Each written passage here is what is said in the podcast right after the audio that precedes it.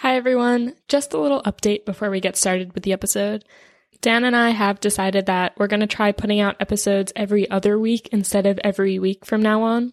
We decided to do this so that we could spend more time on each episode and make sure that we're bringing you the best quality thing that we can make, um, given our busy schedules and the fact that we're just doing this on the side because we enjoy it and we have, you know, full time jobs otherwise. So we will continue to make consistent episodes just posted every other Monday. So thank you for your support and for sticking around. Uh, and let's get started with today's episode. You're listening to Why This Universe, a podcast where we break down the biggest ideas in physics. My name is Shalma, and I'm a PhD student at NYU. And I'm Dan Hooper. I'm a theoretical astrophysicist at Fermilab and at the University of Chicago.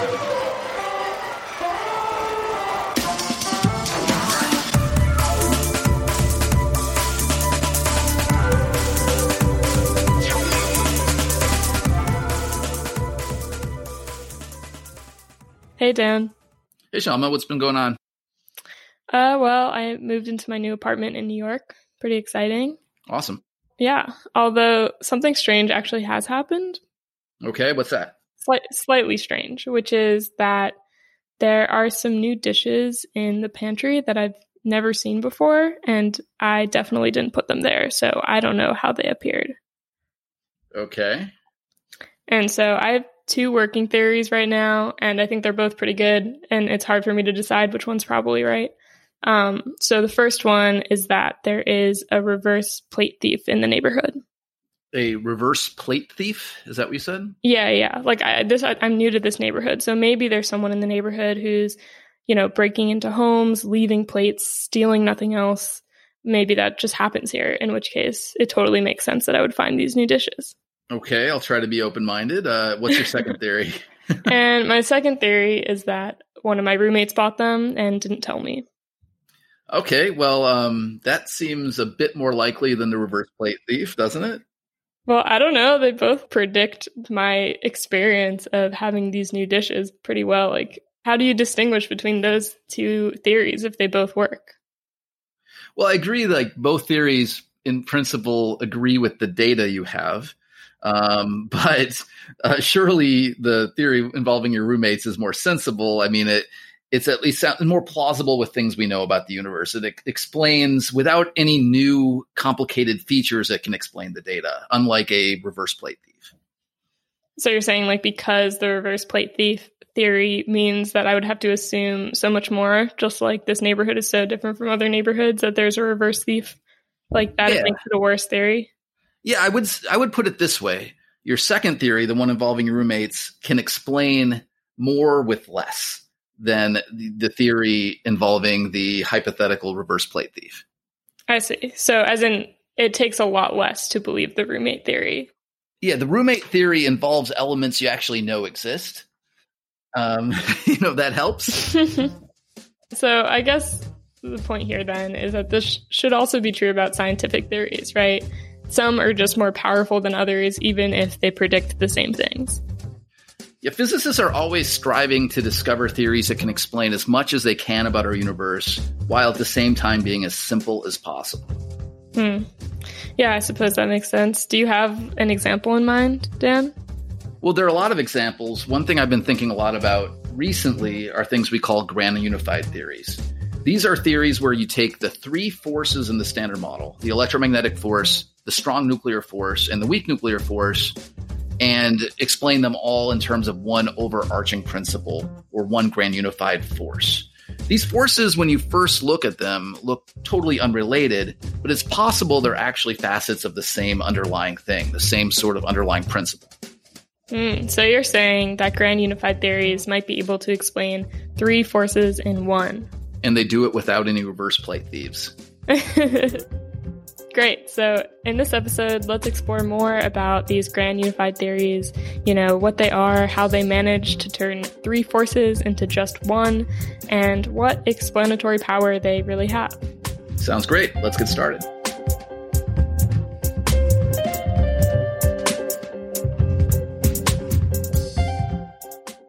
Okay, so Dan, let's start by just talking about why you would want to do this in the first place. Why would you want to replace the electromagnetic force, the strong force, and the weak force, all perfectly good forces that we understand?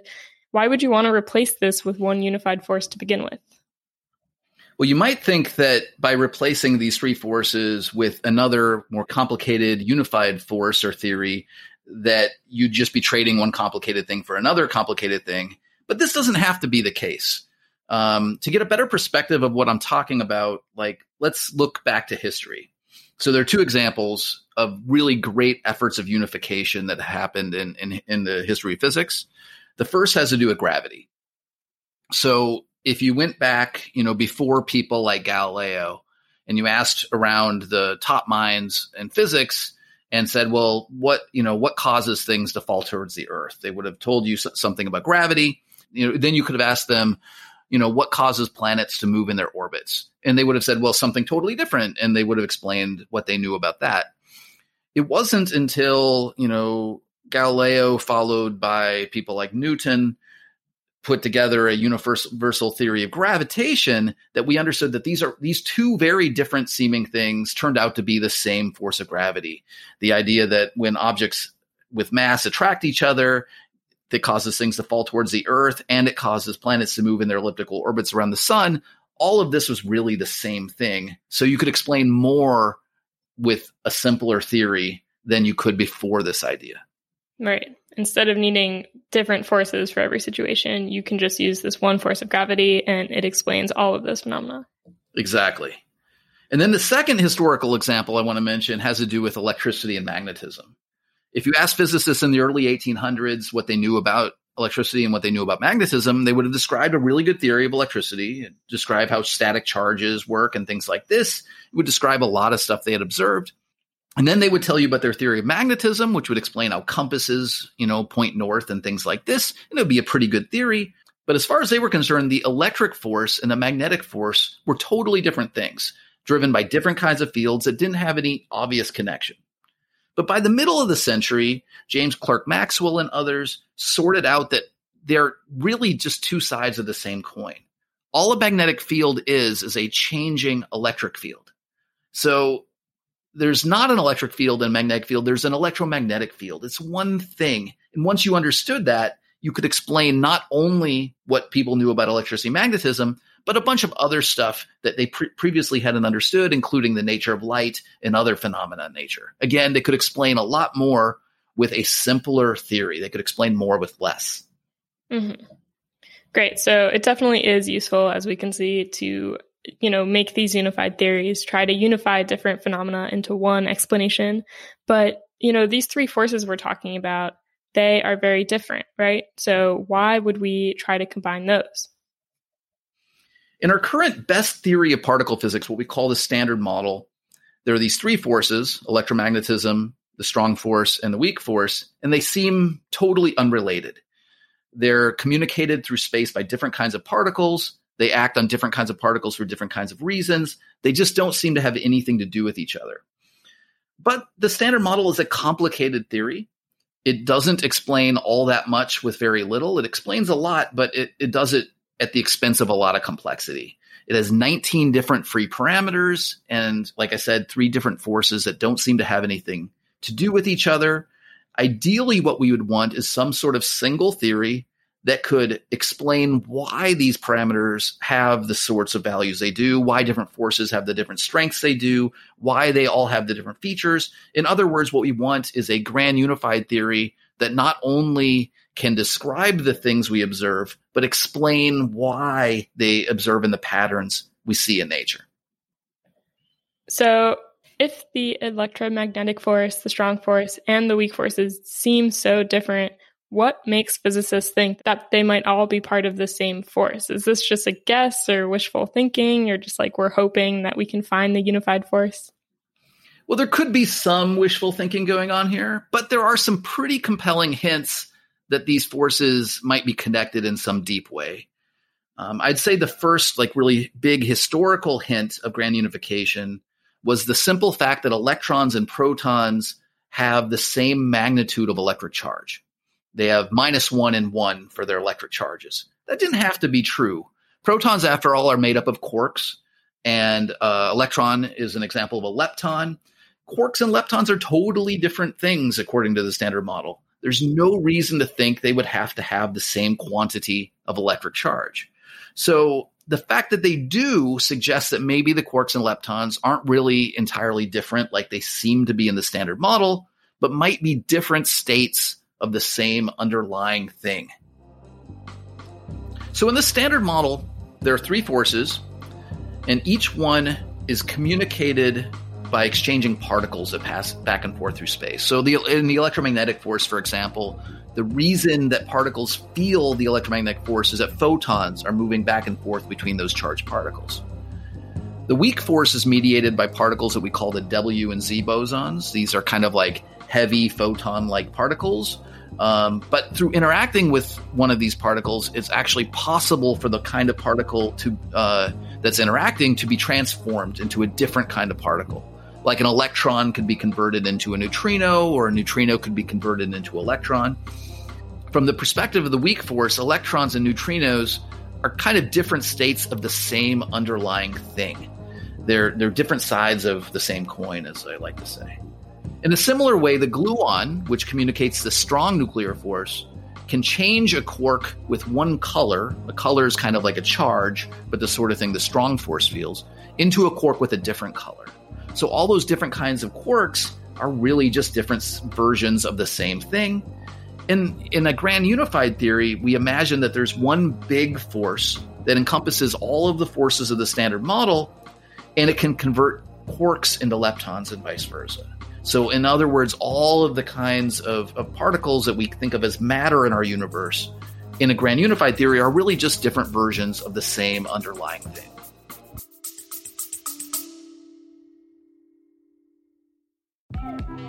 Hi, and welcome to Hiss and Tell, a cat podcast where we delve deep into the fascinating world of feline behavior with your host, me, Christina Wilson, a professional animal behaviorist. Each episode features insightful discussions with leading veterinarians, dedicated researchers and scientists, experts in cat behavior and training, and so much more. Join me as we decode the complexities of pet loss, unravel the mysteries of feline health and behavior, and discover the latest research findings. I'll meet you at Hiss and Tell.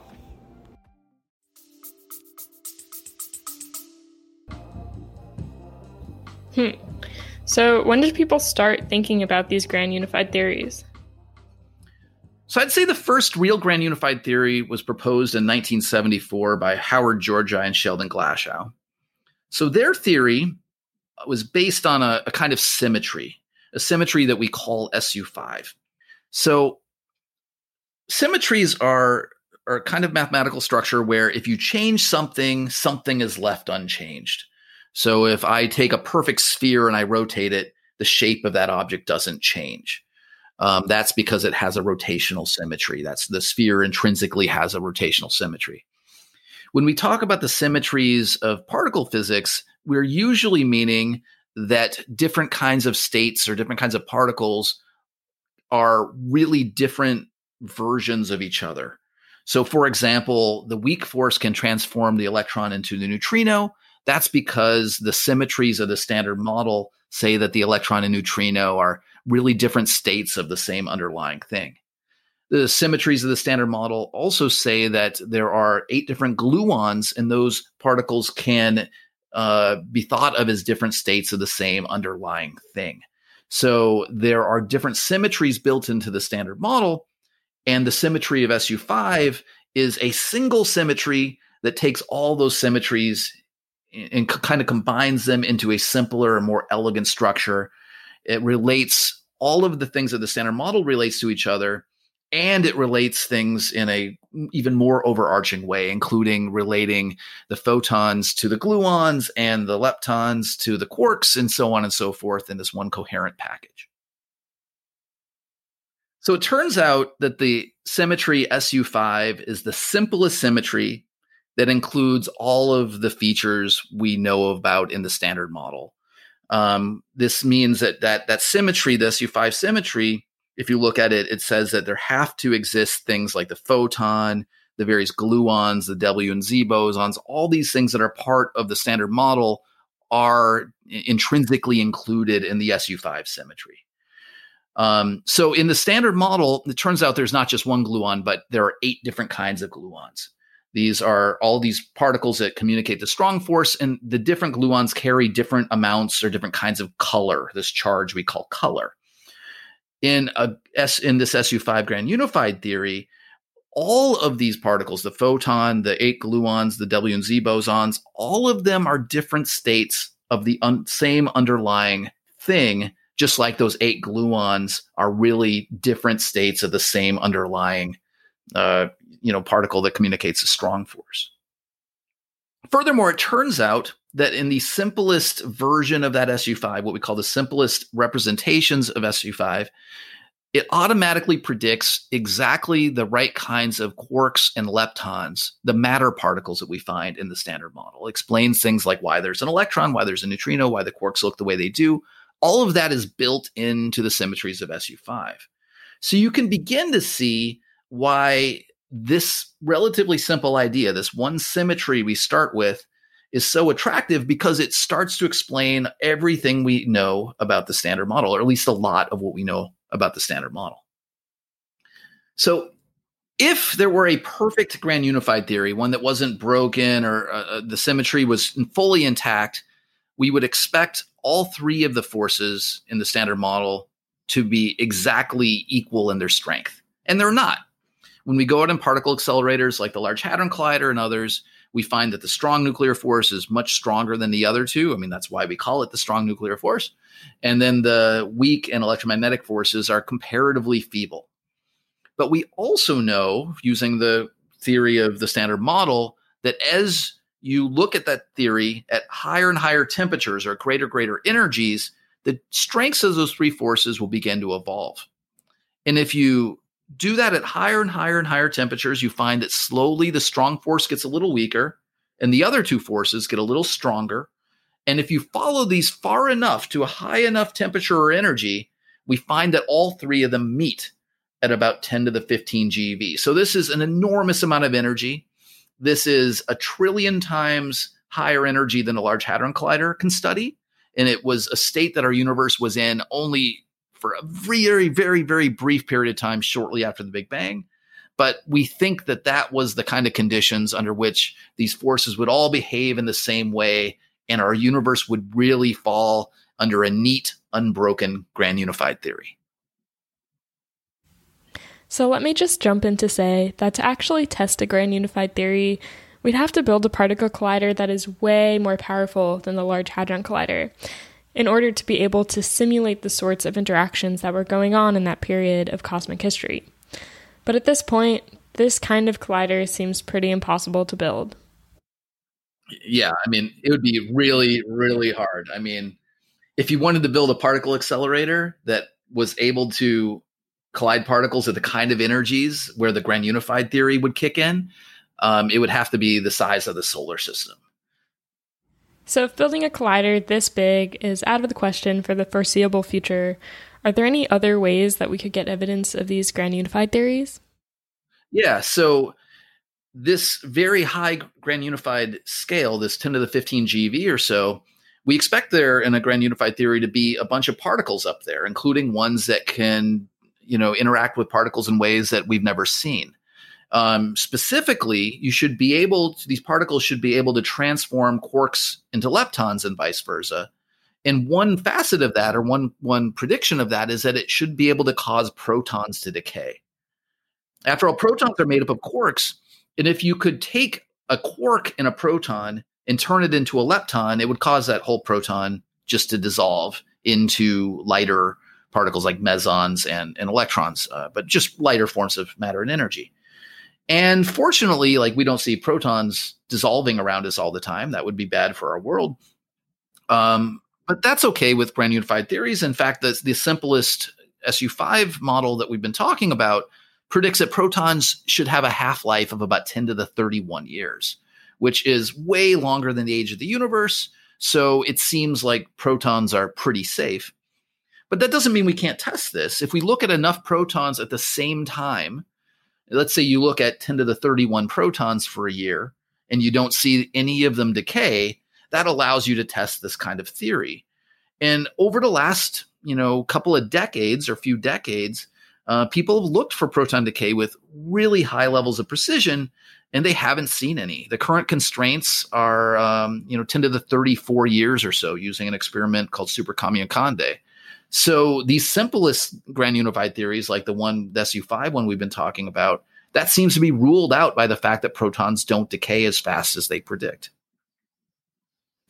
But are there more complicated theories then that get around that constraint?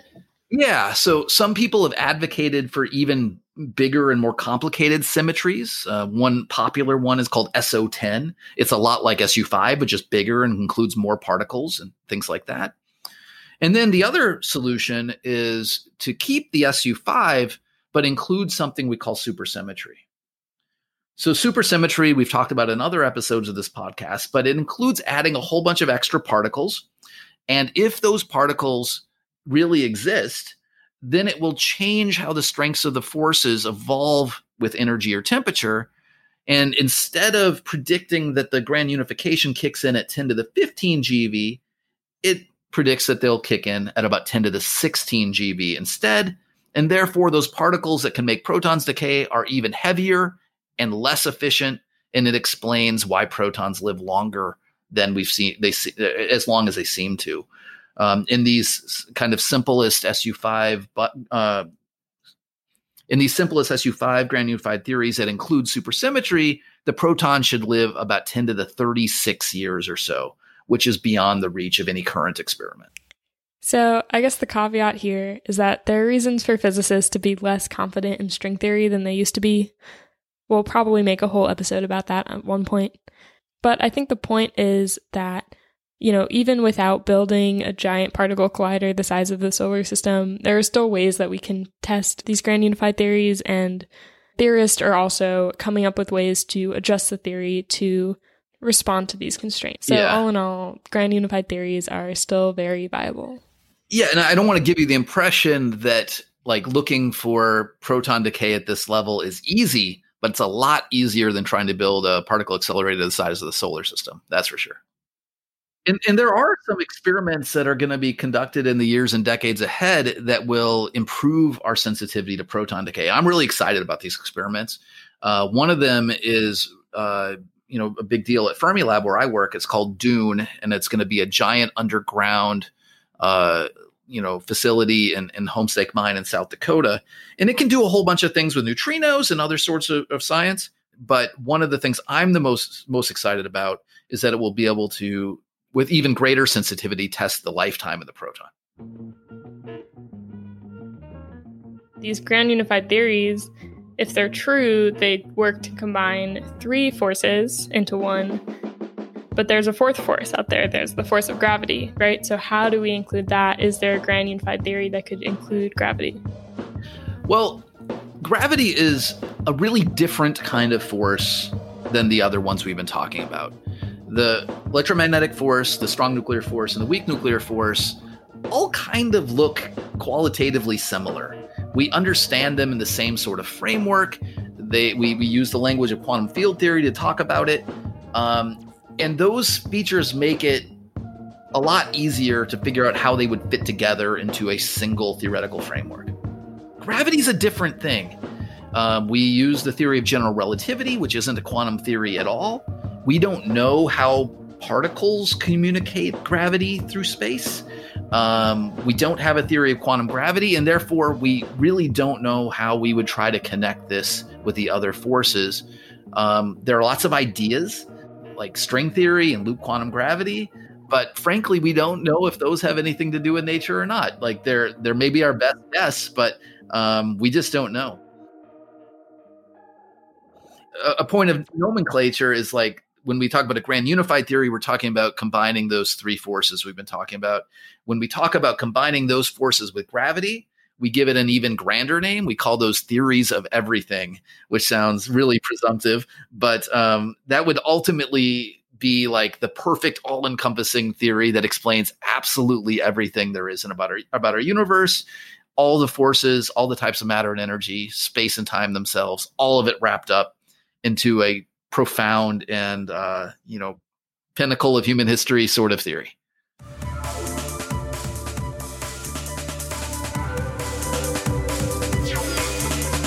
This episode was produced and edited by me, Shalma Wegsman. Research and writing is done by Dan Hooper and I. Dan is a theoretical physicist at Fermilab and the University of Chicago and is the author of many books, including most recently At the Edge of Time Exploring the Mysteries of Our Universe's First Seconds. All music in Why This Universe is produced by Jay Kleinbaum. Thank you so much for your support and for listening, and we hope you tune in next time to Why This Universe.